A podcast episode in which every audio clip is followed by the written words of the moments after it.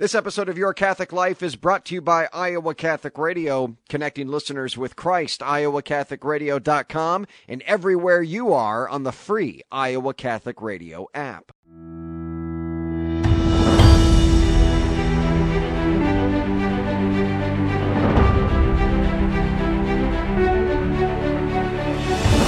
Welcome in, everyone, to Your Catholic Life, a podcast for Catholics by Catholics, helping you grow in your faith.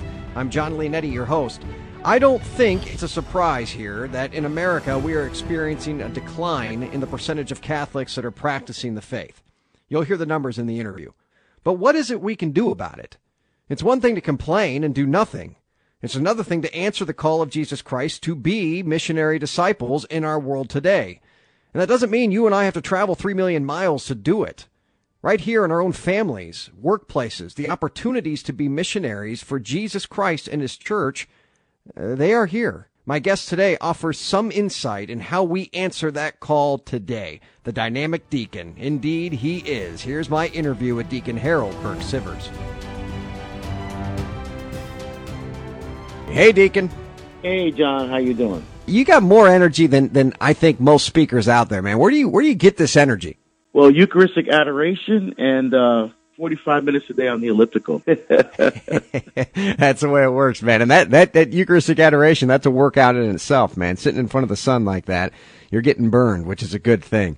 Um, take me back for a second to your, your faith, if you will. Um, what, what is it that really, when was the moment in your life, uh, or maybe you always had it, but when was the moment you said, I got to get serious about this? Well, I don't think it was a particular moment. I mean, my mom had identified ever since I was small that I liked going to mass. Always been fascinated what's going on at the altar, you know, and and wanted to be part of it, you know. And I started serving mass. I thought I might become a priest, and you know, so I've always had uh, that um, that fire kind of burning in my soul, you know, and it's just developed over the years. Uh, to but never thought I would ever turn into a, a speaking apostolate or, or writing books as a Catholic author or traveling the world or anything like that. So you know, when you open yourself deeply to God's will, He can do amazing things. They say every priest has got one homily, and that's a good thing. I mean, every priest has got that central message that they want to get out into the world. As a deacon, what would you say, uh, Deacon Harold Burke Sivers? What's what's that one message that you know when when you die, if if you could communicate this effectively, this is this is the life goal. What what is that one message of Deacon Harold Burke Sivers? It's really how we respond to God's invitation to intimate personal, loving, and life-giving communion. Uh, that that's really, I mean, that's what God desires. He, he, he, Jesus said, "Love the Lord your God with all your mind, all your heart, soul, and strength, and love your neighbor as yourself." And what it boils down to is, is saying yes every day of our lives to God's invitation to love and to life and to intimacy and communion. And in responding that relationship, therefore finding the joy. Uh, because so many people are trying to find happiness in life without first finding joy. If you don't have the joy of the Lord first, you can never find the happiness that everyone is seeking. Who's the kind of the main instrumental person? You mentioned your mom. Uh, who would you say in the life of the church, maybe somebody you'd never met, like a saint, that's really inspired you in this in this apostolate you got going? Well, of course, I love all my brother deacon saints. You know, Saint Vincent, Saint Ephrem, who's a doctor of church, Saint Lawrence, of course, who was a martyr uh, Francis of Assisi, you know, the founder of the Franciscans, who was a deacon, and of course Saint Stephen, the proto martyr, who is the first uh, martyr church, who's, who's also a deacon. So I think those guys are tremendously inspirational uh, to me as far as my diaconal ministry. And then uh, as a Catholic, I would say Father Augustus Tolton. My, my latest book is about lessons we can learn from the life uh, of that uh, great priest who is uh, on his way, uh, you know, uh, hopefully very shortly uh, to beatification and then uh, um, hopefully down the road canonization, the first black priest in the United States, who was a powerful witness to overcoming tremendous adversity, racism, building strong families, the power of prayer, God's mercy. So um, I think I think those would be the guys I would say my go-to guys, you know, for for strength and encouragement. Sure, you you uh, go into parishes and speak to families I know and married couples as well. Uh, but in a special way, you get to a lot of men's conferences. In fact, you wrote a book specifically to men, uh, and that's a that's a mighty read, man. I mean, that thing's like a a weight or something, you know. I mean, goodness gracious, you put a lot of time into that thing. It's obvious. But when you when you go out to these men's conferences, and I know you're going to be coming here to Des Moines March 30th, what is it that you want to get across to these guys? What is it that men need to be in the world today? Well, we need to to follow what St. Paul says, right? I preach Christ and Christ crucified. I want to know nothing mm-hmm. except the cross of Jesus Christ. And it's no longer I who live. I've been crucified with Christ, no longer I who live, but Christ who lives in me. That we need to see ourselves as men, um, as, as Christ on the cross, in that beautiful gift of breaking himself open and pouring himself out in love. We need to do that as men to serve, protect, and defend our families, the church, and the culture, to die to ourselves every day to live for them and sacrifice in service to them.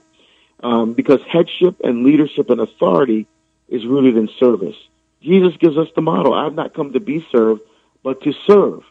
You know, and, and, and unless we can do that, we will never become the men who God created us to be, who the church needs us to be, and who our families absolutely need us to be as we lead them uh, on the journey to heaven. Now more than ever, and you know this more than anyone, people in America, you know, we're, we're hemorrhaging Catholics. You know, 20% of American Catholics are practicing the faith. Uh, studies show that in 10 years that number goes down to 8% of Catholics who are going to be practicing the faith. We're going to lose 12% of practicing Catholics in the next 10 years. That's, that's not something we can just kind of easily move over or, or just talk or change the subject. Now more than ever, this is missionary territory, Deacon. I mean, in our own families, in our own homes in our in our own workplaces. We don't have to go uh, to third world countries anymore to be missionaries. We get to be missionaries right here in our own homeland. And and while it can be kind of depressing about some of those numbers, it, in another way, it's kind of exciting that this is where we are in this time of uh, of age that God's calling us to become those missionary disciples. There's a serious disconnect between the faith and the everyday lived experience. So, for example, young people will say things like "mass is boring." Now, now, why do they say that? Because they have no idea why they're there. They're there because mommy and daddy make them go. Um, but eh, but there's a disconnect between what happens at that altar every week and my everyday lived experience. And, and so we need to learn to cooperate with the grace of the sacraments, to understand the power of God's love in those sacraments, and to have the courage to be countercultural, to say no to the culture and always yes to Jesus. So we got to stop filling these kids with soda and pizza and playing games on Sunday nights and start teaching them about the faith, to connect the faith to their everyday life so they don't just know stuff about Jesus, but that they get to know Jesus deeply, personally, intimately, where they're living from their faith, where every aspect of their life, every decision that they make flows from an intimate and dynamic relationship with the living God. And we, as their parents and deacons and priests and teachers, have to emulate that for them.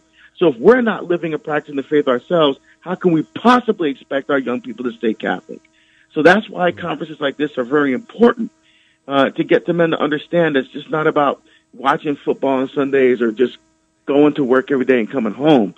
It's about Jesus is the heart and the center of your life.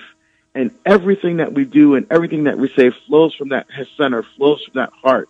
And when we start to build, we start to live that way, we build strong families. we build strong families, we build a strong church. we have a strong church, we have a strong culture. Deacon, I want to thank you for coming on, man. It's always it's always an honor to, to have you come on this show, and God bless you and, and keep the faith, man. Thank you, John. Keep up the great work you're doing as well. So there you have it, friends. Look, where do we where do we start in all of this? I think Deacon said it best. Holy Mass, Eucharistic adoration, we start at the foot of Jesus.